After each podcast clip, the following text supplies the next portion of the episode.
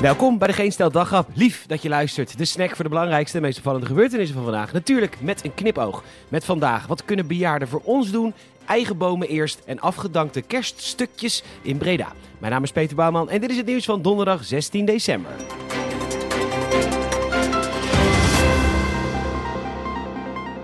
De Telegraaf bezocht een school in Friesland met de vraag of de kinderen, die straks een week langer vrij hebben, bij opa en oma zullen worden opgevangen. Iets wat absoluut niet de bedoeling is natuurlijk, maar goed, dat gaat wel gebeuren zo blijkt. Want vele oma's en opa's hebben scheid en zullen gewoon die omikron-leiertjes opvangen. Ja, bejaarden, we hebben als land best wel veel voor jullie gedaan al hè. Contact vermeden, lockdowns, hele sectoren dicht. Ja, voor jullie. En dat is echt helemaal, helemaal niet erg hoor. Maar het lijkt, ja, het lijkt me ook wel fijn als jullie dan ook wat terug doen voor de jongeren. Daar schaar ik mezelf dan even onder.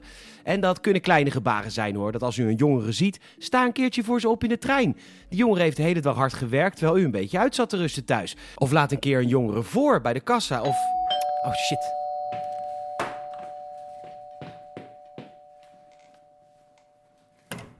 Hallo mevrouw Verstraten, leuk dat u er bent. Ja, ik heb hier een boodschappenlijstje. Ja, ja, hij is wel een beetje lang. Ja, hier staat treetje Red Bull. Dat zijn 24 blikjes Red Bull. Energiedrank. En ja, niet het smeren huismerk. Ja, het is een lang lijstje, mevrouw. Het is me wat. Maar ik vind het helemaal niet erg als u een paar uur weg bent, hoor. Ik heb alle tijd. Of dat u vandaag een keer met uw relator heen en weer gaat naar de appie en dan morgen weer. Helemaal goed. Hé, hey, dank u wel, hè. Dag, mevrouw Verstraten. Tot zo. Nou, dat is echt zo'n prachtig klein gebaar en dat doet al direct zoveel.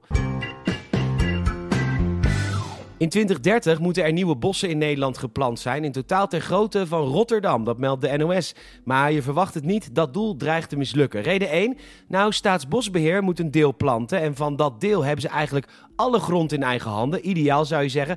Maar je bent in Nederland en er komt altijd het woord bestemming. Marco, nee! De bestemmingsplannen op de meeste gronden is grasland. Ja, probeer dat maar te veranderen, beklaagt Imke Boerma van Staatsbosbeheer zich. Ja, nee, van grasland naar bomen, dat is echt onmogelijk. En hoe normaal we dat ook zijn gaan vinden in dit land. Dat een bestemming van grasland naar, ja, flikker er gewoon bomen op, een onmogelijke opgave is. Wat zijn we toch een onmogelijke opgaafland? Dankjewel, ja, dankjewel hoor. Geen probleem.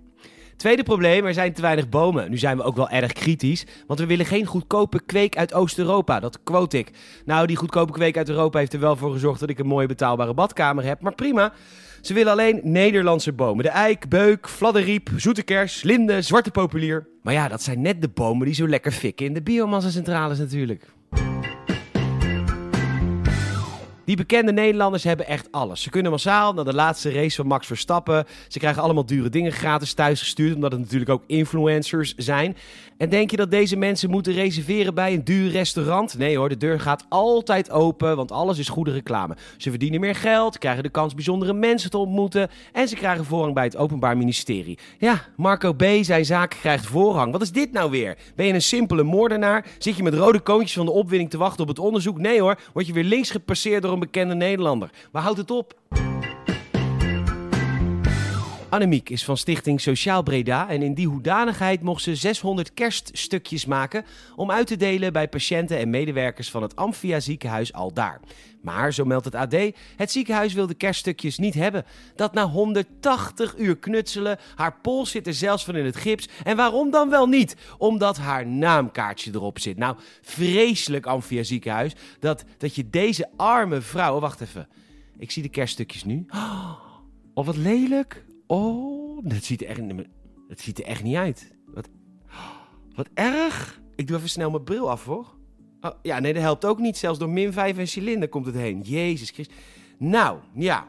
Uh, Annemiek, het komt inderdaad vanwege de naamkaartjes. Ja. Ja hoor, laten we het daarop houden. In Noord-Korea is het de komende elf dagen verboden te lachen, dat meldt de T. Dit om de tien jaar geleden overleden Kim Jong-il te gedenken. Het is bij wet vastgelegd en er wordt zeer waarschijnlijk wel op gehandhaafd. Ja, eten is schaars, vrijheid is er amper, maar godverdomme handhaven kunnen ze er als geen ander. Ook feesten zijn natuurlijk verboden. Verboden te lachen, dat is natuurlijk wel bijzonder. Oh wacht, een appje van een vriend van mij. Laat ze anders de komende tien dagen naar jouw podcast luisteren. Ha. Kutzak. Bedankt voor het luisteren. Je zou ons enorm helpen als je een vriend of vriendin vertelt over deze podcast. Familielid mag ook. Je mag ook een Apple Podcast review achterlaten. Dan komen wij hoger in al die lijstjes. Wel vijf sterren alsjeblieft. En uh, volg ons ook even via Spotify, vriendvandeshow.nl. Nogmaals bedankt voor het luisteren en tot morgen.